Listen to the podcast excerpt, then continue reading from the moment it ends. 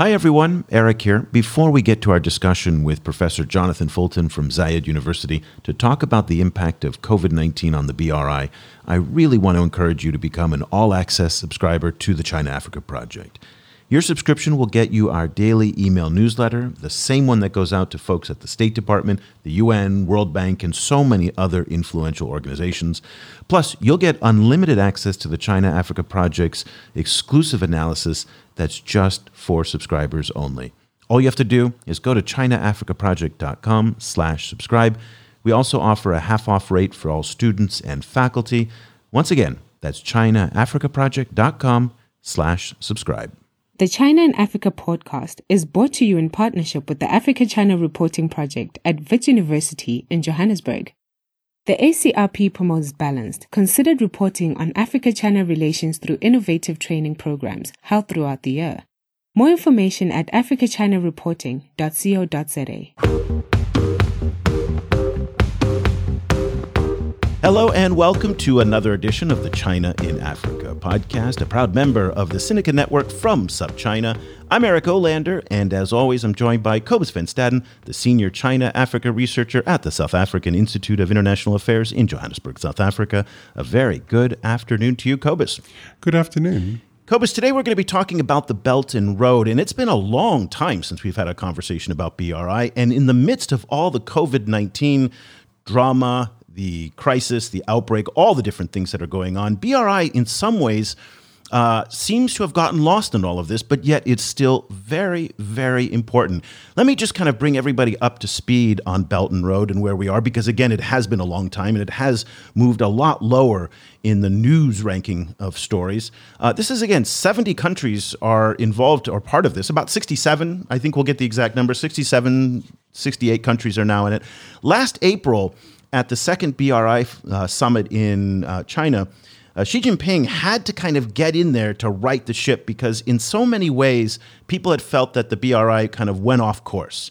It got it was bloated. There was no direction to it. It was accused of lack of transparency, corruption, and building what Xi Jinping called uh, vanity projects. And so he vowed to crack down. What we saw after that summit in April is then renewed interest from the Chinese side to invest more in BRI. BRI investments, generally speaking, fall into three big sectors energy, which has about 92, 93 billion dollars, metals. Uh, and most of that metals investment is coming out of Peru and Chile. Uh, transportation is a big one, and then increasingly telecommunications. Now, Cobus, we're coming today, and when we recorded, this is the beginning of the week. Uh, oil ha- fell here in Asia trading right at the start, 31% on the open. We're looking at situations in Africa today where economies, where you are in South Africa, are in recession. Nigeria will probably go into recession. Same for Kenya. Uh, private sector activity in Egypt is declining. And what we're seeing is the intersection of a lot of the BRI investment running headlong into uh, the crisis that is unfolding in African economies. Talk to us a little bit about what you're seeing on the ground, Cobus, in terms of the economic picture, and let's try and loop that together with BRI. Well, BRI is, of course, all about connectivity. Um, that you know, the, the the the standard way of talking about the the BRI in the Chinese government is in terms of five connectivities. Um, and you know those include everything from from infrastructure to to business and trade to people to people exchange. Um, now, of course, um, connectivity isn't looking so good um, right immediately, um, and the I think what we now see is the flip side of, of this kind of this idea of, of continuous connectivity, which is just contagion across you know across borders, not only contagion of the actual virus, but also contagion of economic crisis.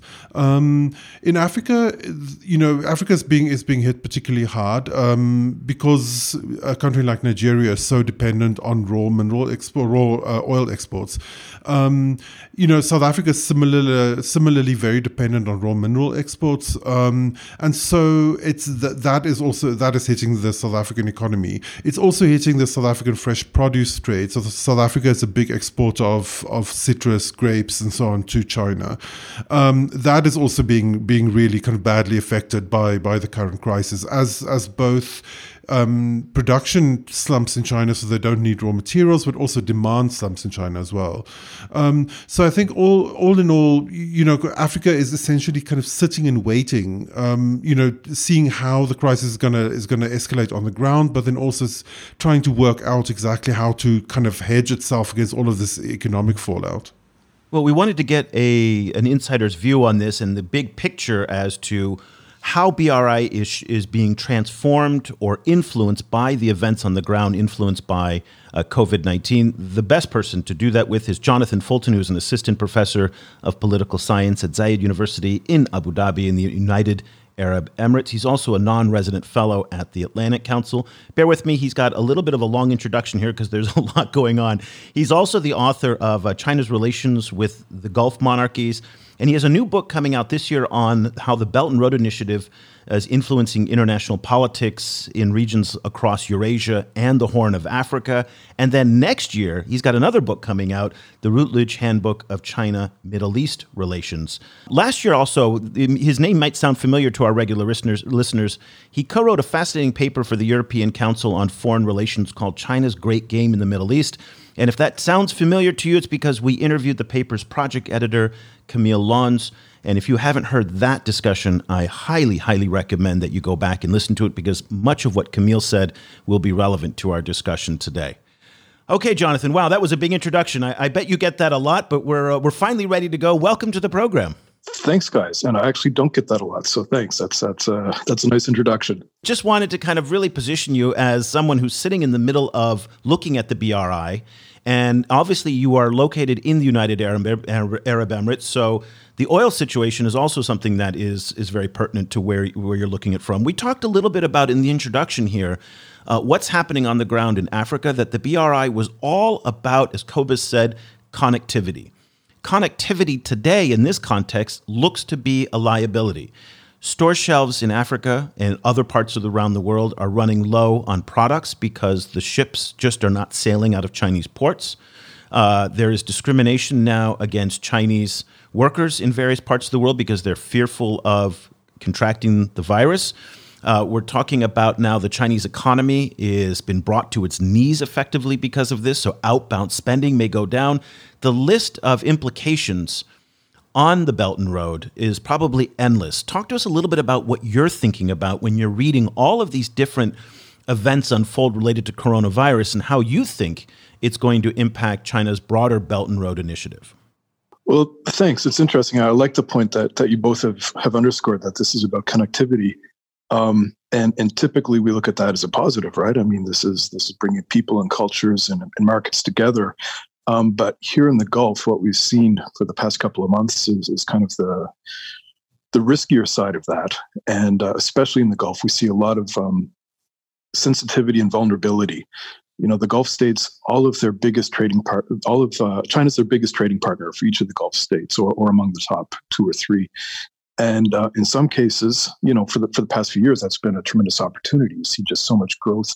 You mentioned energy uh, with the saudi uh, china relationship energy has been a massive part of the trade relations um, and with prices dropping the way it has been and with uh, saudi's economy being quite uh, vulnerable to market shifts uh, this this kind of looks like a, a big danger for them. Um, Oman is another really vulnerable country because uh, Oman's exports, I think, last year or the year before was just under 50% or under 45% of their exports went to China. And when you've got these states that uh, something like 85 to 90% of their government uh, budgets are based on ex- uh, energy exports, that's a really big vulnerability. So uh, what you see is is for for energy, places like the, um, Oman and, and Saudi are, uh, are, are quite exposed to Chinese downturns, and then you just look more generally um, at the non-energy side of things. You know, uh, Dubai, for example, uh, I, I, think I had three events this month in Dubai that have been canceled, uh, conferences and, and forums. Um, the the hospitality industry in the UAE's uh, been hit pretty hard already this year, and uh, with with a drop in tourism, they had something like a million Chinese tourists to Dubai last year alone. With with all of those people off the, the board, this is a big hit to their economy. Dubai has the um, the World Expo coming up later this year too. So there's a lot of stuff going on just beyond the energy. You know, uh, pilgrimages to Saudi being uh, closed as well. So there's a lot of economic uh, downturns related to this. Um, Jonathan, how, how do you see this impacting on the future of the BRI as a whole? I mean, it's a very big question, but you know, kind of the fact that, that China's economy has has, has slowed down so significantly um, made made me wonder whether there'll be any appetite for this kind of big scheme afterwards, and whether it might just quietly kind of wither away. I can't see it withering away. I mean, uh, especially from from my vantage point here in the Gulf, um, one thing that makes the BRI so attractive is that it lines up with what a lot of states are trying to do. You know, so if you've been watching, um, well, I, it's not just the Gulf. I think a lot of countries in Africa as well have the same McKinsey vision development programs in place.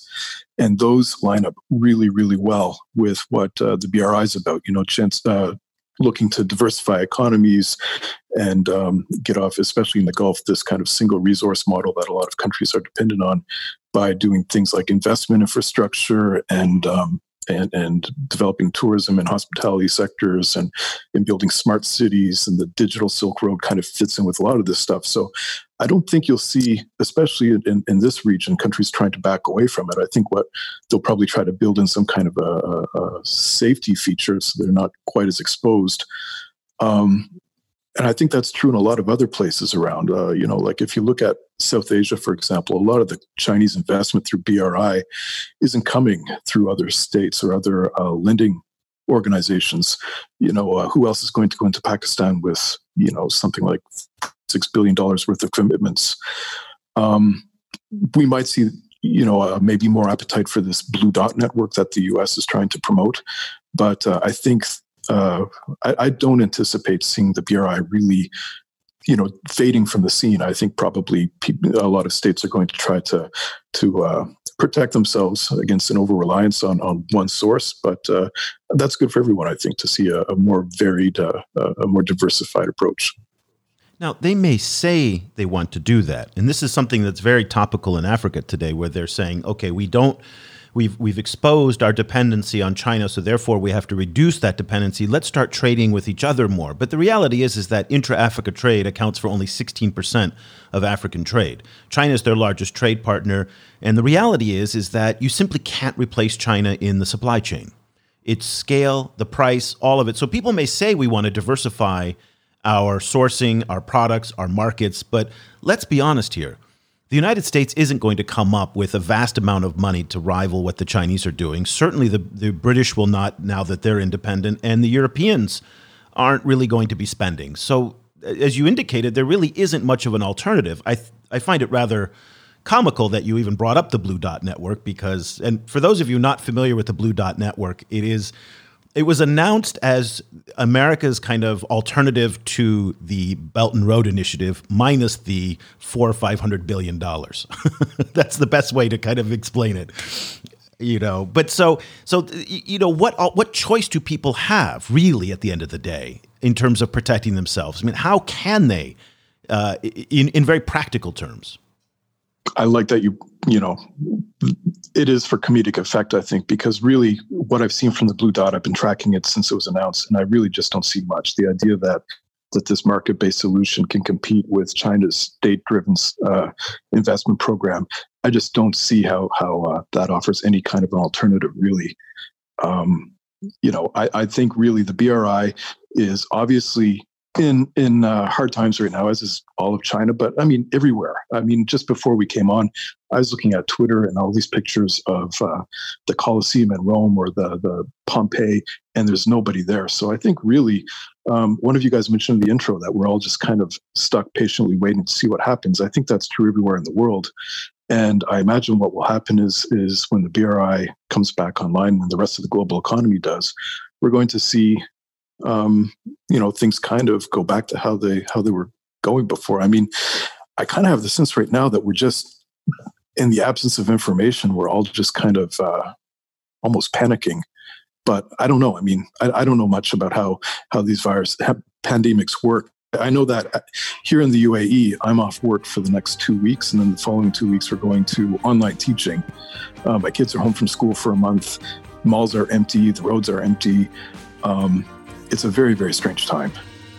Support for this podcast comes from the Africa China Reporting Project at Wits University School of Journalism in Johannesburg. The ACRP provides reporting grants, workshops, and other professional development opportunities for both African and Chinese journalists. Follow the ACRP on Twitter at Wits China Africa or visit africachinareporting.co.za for information about grants and upcoming seminars. Jonathan, do you have an an, uh, an impression at the moment of what what governments are learning from this crisis? You know, obviously, it it's it struck me that it's almost it almost functions like a kind of a stress test for international capitalism, and is you know, and as such, there's just weaknesses are showing up everywhere. You know, it's just, just the supply chains are vulnerable. Uh, you know, the, the, the countries are overly dependent on one source or one one market. Um, what you know, do, do you think there are kind of actionable lessons that that is that they're able to take from this in order to to avoid a similar crisis in the future?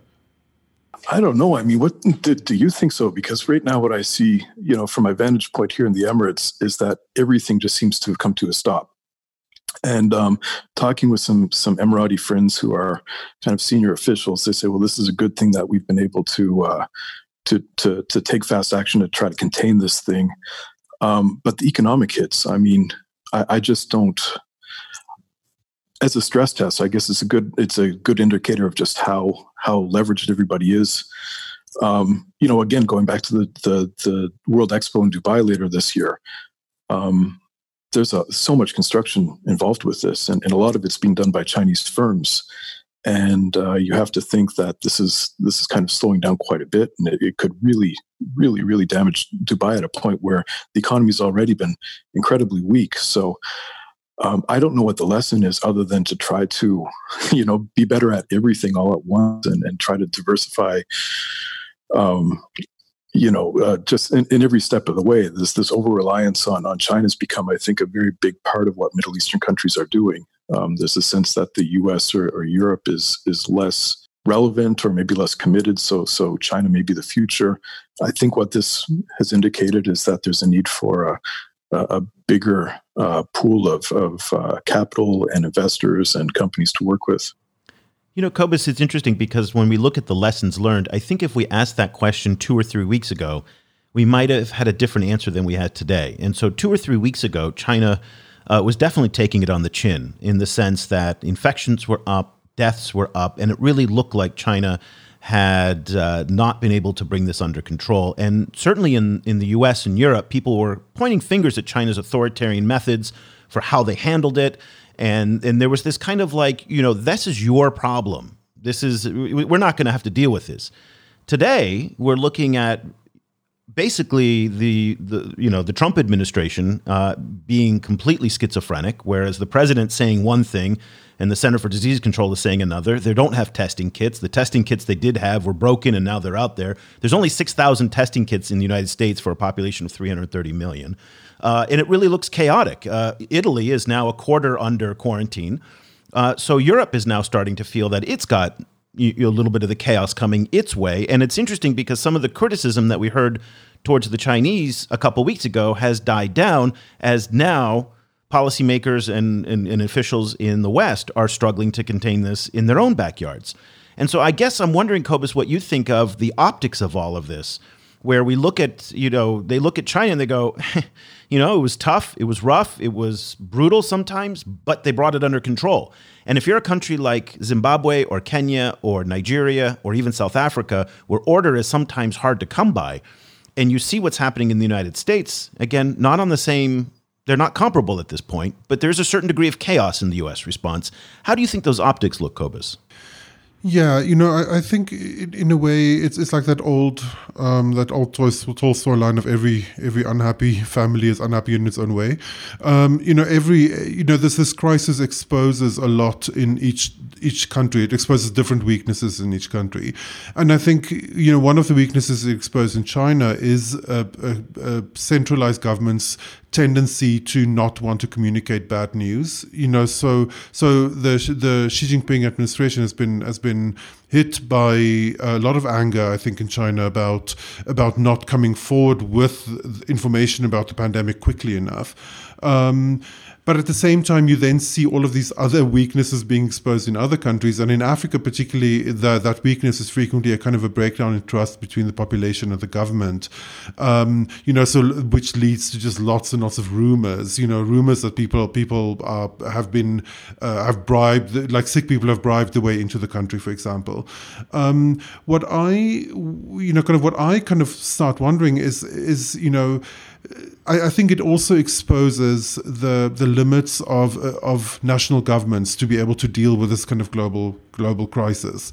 Um, and Jonathan, I guess um, my my question to you is: Do you foresee any kind of more more robust kind of global kind of governance architectures coming out of a crisis like this? Maybe not this crisis particularly, but you know, the, it, like as we face more and more of these kind of cross-border crises, um, will we be forced to to say have a group that looks like the G20, but that has much more implement, impl, you know, implementation power to actually do something to pull together responses to these kind of crises? Well, I would like to think that, but but the uh, I, I don't know the I guess realist in me doesn't see that happening really. Um, you you mentioned the issue of governance, and I guess that's something I, I think about a lot lately. Is how China's um, you know the CCP was reluctant to really uh, share information in a timely manner. Of course, we all saw that FT report about the Wuhan banquet and how this still went ahead, and even though officials knew what was going on. And I think what we're seeing, especially in the Middle East, is a lot of people wondering, you know, what what's the government sharing with them, you know, and and I think there's an inherent lack of trust there that you know, and well, I mean, here in the UAE, uh, uh, the last time I checked, there was something like 30 cases reported, um, but everything's come to a stand, standstill. And, and the rumor mill is, of course, well, maybe there's more than this. Maybe we don't have enough information. We don't know what's going on. So, in this environment, I think um, at a at a nation state level, as you indicate, there's there's kind of an inherent um, distrust in a lot of regimes um, between sharing information in a timely fashion. And, and given as Eric was pointing out, the the, the strange situation in the U.S. Um, under the current administration, um, information is not really forthcoming there as well. So, I mean, who would lead this effort? Right now, it seems we're kind of in this um, kind of 19th century scenario where every state for itself. And I don't really see who is kind of stepping up to take a leadership role and try to coordinate efforts. It seems to be kind of uh, random and haphazard. It's interesting you bring up the concept of the 19th century state of, po- of politics in that sense that almost this realpolitik is coming back into it. Uh, internationalism and multilateralism appears to be fading in some senses. Obviously, there's a lot more unilateralism coming out of the United States and, and other populist led governments. Uh, the Chinese themselves are oftentimes unilateralist as well. So, with that in mind, looking at, at, at the, the chess pieces on the board, are there opportunities here for countries like the United States and in Europe and even Japan to take advantage of the situation? Because a lot of them over the years have not had a good response to the Belt and Road. They've not been able to come up with compelling talking points to talk to African, Middle Eastern, Mediterranean governments about why this is not a good thing. Now they actually do. Going back to Cobus's connectivity issue. Connectivity is good if it doesn't kill you. And here we have a situation where, where it is literally a talking point for them to say, look what your relationship with China has brought you pain, misery, and death. okay, I'm, that's exaggerating a little bit, but you know, Americans are prone to a little bit of drama. But my point here is that do you see in a very kind of Metternich type of way, a very you know 19th century type of style that that people can take advantage of the Chinese while they're distracted with battling this this virus at home, and while there's distrust rising in many parts of the world over their relationship with China? Well, the first thing is, you know, if I do my next BRI article, I think I'll have that as the subtitles. Connectivity is good unless it kills you. That's that's perfect. Um, you know, it's it's really interesting because watching how how the response to the BRI over the past few years, like so, it seemed from basically 2013 until the first Belt and Road Forum in 2017, China really had a free pass. Like it didn't seem like too many Western countries really were taking it very seriously. It's got a funny name, and it just seemed nobody really understood it very carefully. And after 2017, we started seeing all of this this debt trap narrative and and uh, you know these warnings about um, um, you know Chinese uh, environmental standards or lax labor practices or things like this, and we started to see a lot of pushback. And as you in- indicated in the intro, in the the last forum last year, I guess in, in April or May of 2019, was kind of China's chance to say, okay, we've heard what you guys said about this, and we're kind of rebooting the Belt Road uh, 2.0. Um, now, I see that a lot here, where especially American officials or European officials are, are kind of warning um, the Emirates or other Gulf states to say, look, you don't understand China the way we do. You don't want to get involved with things like uh, their 5G, their security risks, or you know, uh, you don't understand the, uh, the, the implications of these relationships.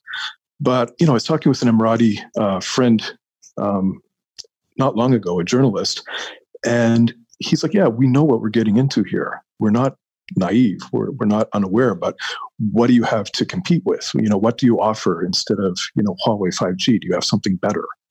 Um, so I think everybody's kind of going into this with wide, eyes wide open. And there is certainly a space for a lot of countries to try to wedge between, you know, uh, certain countries with China on BRI projects. But again, like what what do you have to compete with? What what what do you offer in its place? I mean, we both seem to think Blue Dot isn't the answer. So so again, you know, what are you going to bring to the table instead? Jonathan, how, how do you see Xi Jinping's personal uh, kind of stature as a leader affected by this? You know, uh, you know, maybe not not specifically, you know, only within China, but but also, uh, you know, his stature as an international leader. Yeah, this is going to be very interesting to to watch because so much of, as, as we all know, I mean, China for the past several years has has been really intensely connected to the personal leadership qualities of, of Xi Jinping. And um, a lot of the, the, the idea of, of his uh, leadership has to be coming under question right now. I mean, I, I haven't uh, been to China for a couple of months. Um, when I was there last, I guess last fall, um, there still seemed to be a lot of enthusiasm based around the direction he was taking things, and at least in a in a public way.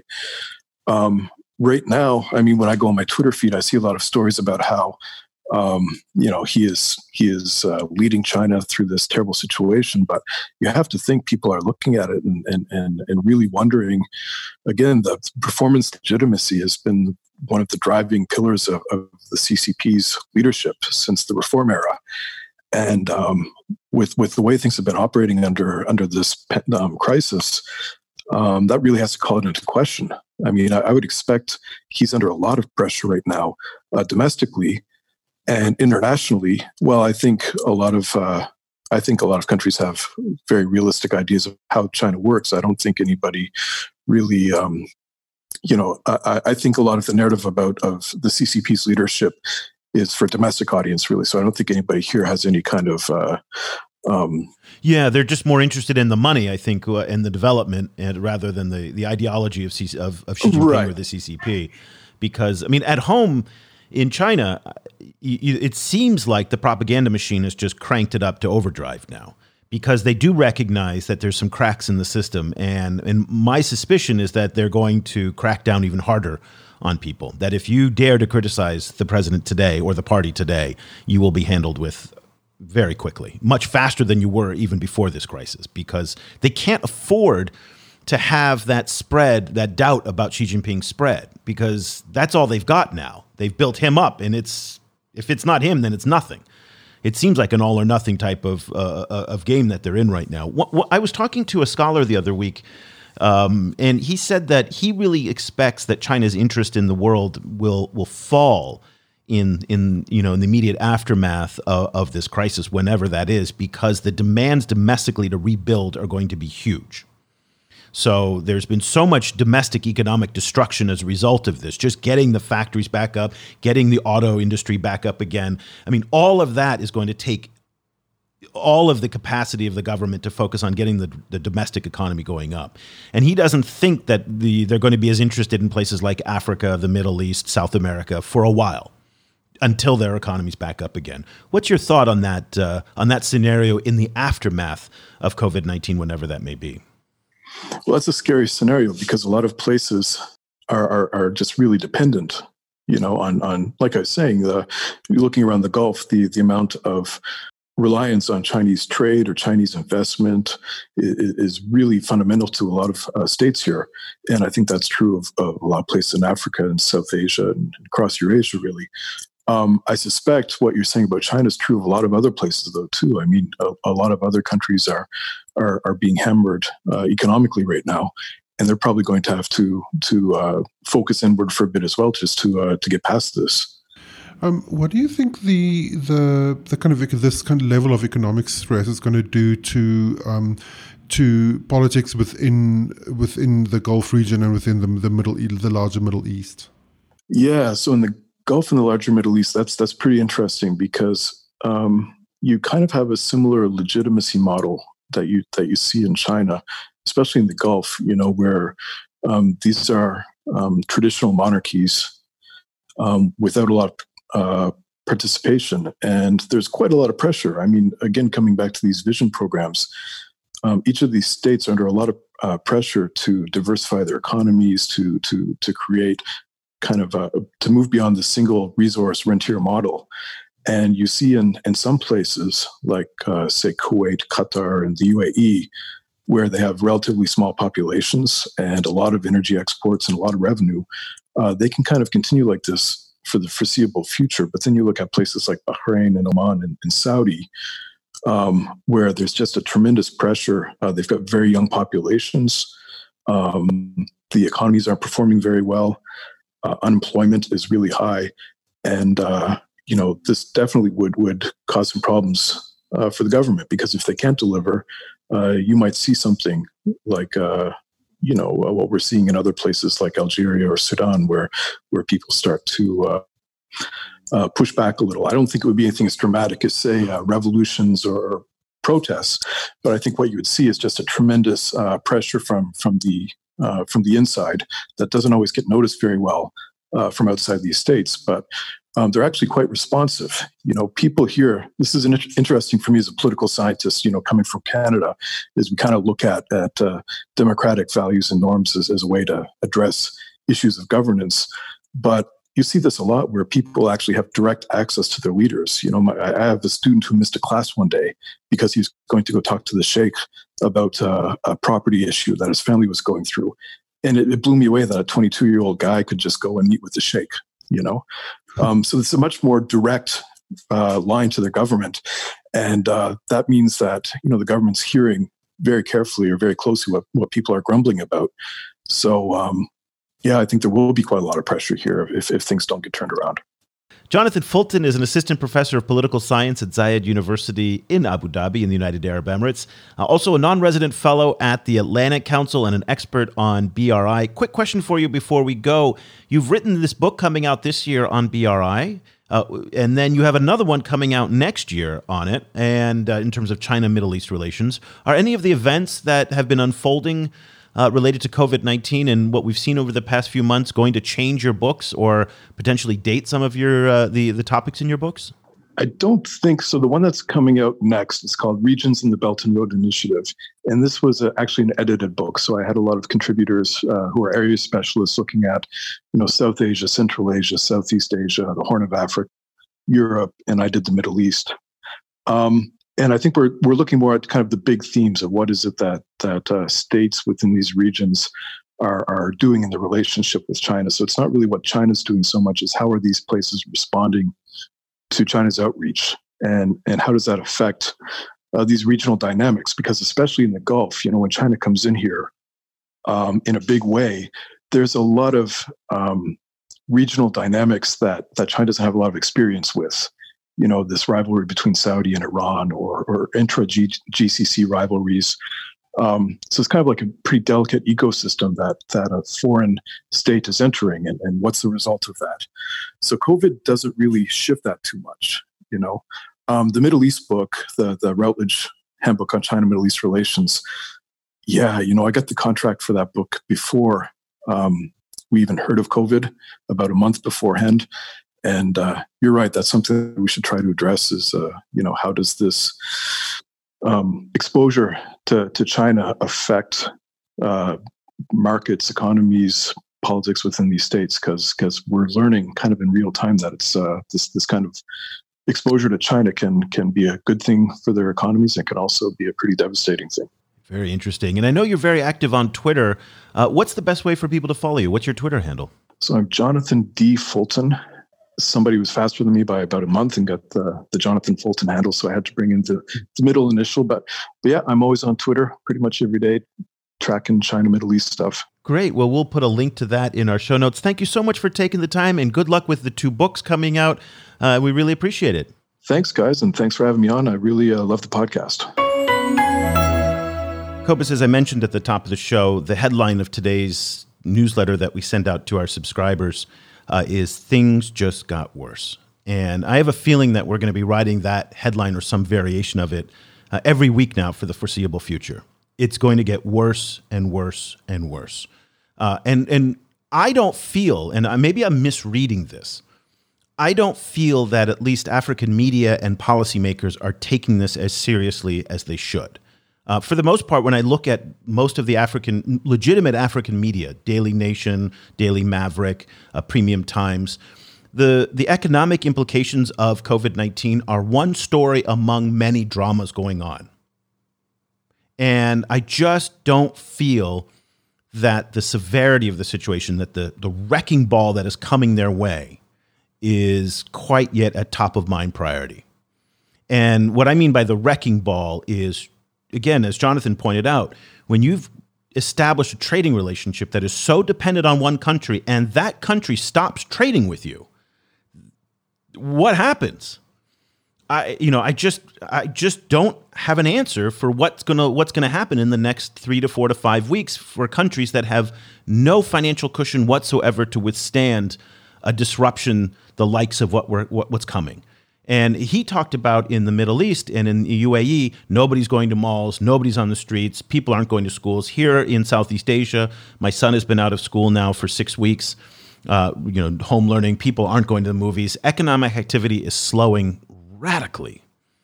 And oil is now piling up in the ports or the, in, uh, in Nigeria and Angola. And so, one of the other mainline kind of ideas that I'm trying to develop in the newsletter is that this is evolving from a health crisis to an economic crisis, and we are now in the economic crisis stage.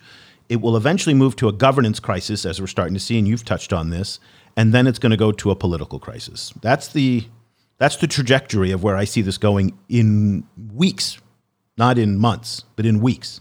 You know, I agree with you that that African um, media is probably not freaking out as much as they should. You know, it's it's going to be very interesting to see how the, the the current oil crisis, particularly, you know, plays out over the next few days in Nigeria, because I think that's probably going to be one of the places where, um, you know, kind of where the this kind of health crisis into economic crisis into political crisis that you, you know I think that the fact that that Nigeria is also in the middle of of having its main commodity essentially lose much of its value um, that's going to be ground zero quite quite possibly for for that that development. Um, so I think it's really going to be very important to to keep an eye on them. Um, and then you know there's not much more one can do. One kind of like hold on tight and, and see what happens well, so Nigeria is an interesting case study. So in February, the central bank uh, spent 1.64 billion dollars out of its 40 or so billion dollars of foreign exchange reserves in order to maximize liquidity and to maintain liquidity in the economy. Because what's ending up happening is there's just not enough cash coming into the economy. And that then forces up prices and inflation. So central banks across the continent who can't sell their commodities for hard currency are going to start running into very serious liquidity problems. And this has nothing to do with the debt or anything else in that sense. So then you have the Eurobond holders. And this is a very important part of this discussion because on the Chinese debt side of this, renegotiations can happen. With the Eurobond holders, there is no re- renegotiating. So as less hard currency comes into the economy because prices are lower for the commodities that they sell, there's less money then to pay back Eurobond holders and to provide social services and to provide debt maintenance and to do all the things that governments need to do. So, I mean, I, maybe I'm too close to this story because I sit, you know, for eight, nine hours a day putting this newsletter together and just read Henny Penny, the sky is falling. And so I fully admit that I might be a little alarmist here. That's possible. I don't think I am because of the the nature of what we're talking about. When store shelves are running out, you can't sell commodities, investments drying up, people and aviation and transportation are stopped. Uh, I don't know what that world looks like in a month. Yeah, uh, you know what I would like like to hear more analysis about is what this what the impact of all of this is on global warming. Um, you know, kind of I, I saw satellite pictures um, over China of you know, of, of uh, January, um, or actually uh, uh, January last year and then January this year. Um, and, you know, the, the amount of smog is, is more than halved, you know, kind of it's, it's so, so it, it's, it'll be very interesting to see what the kind of impact of all of these interrupted flights and then the block in shipping and, you know, the, the, the drop in oil sales and so on.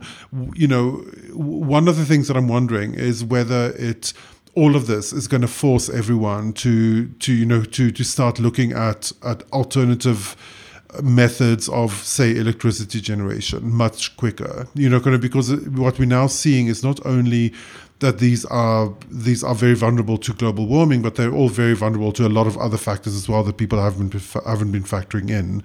You know, so any kind of risk analysis from now on is going to have to take into account the possibility of this kind of global outbreak. You know, because I think I think you know as, as a lot of people have been have been pointing out that this is only the start, right? Kind of like the, the, this isn't an isolated event. There's this kind of thing is going to be the new normal. I think.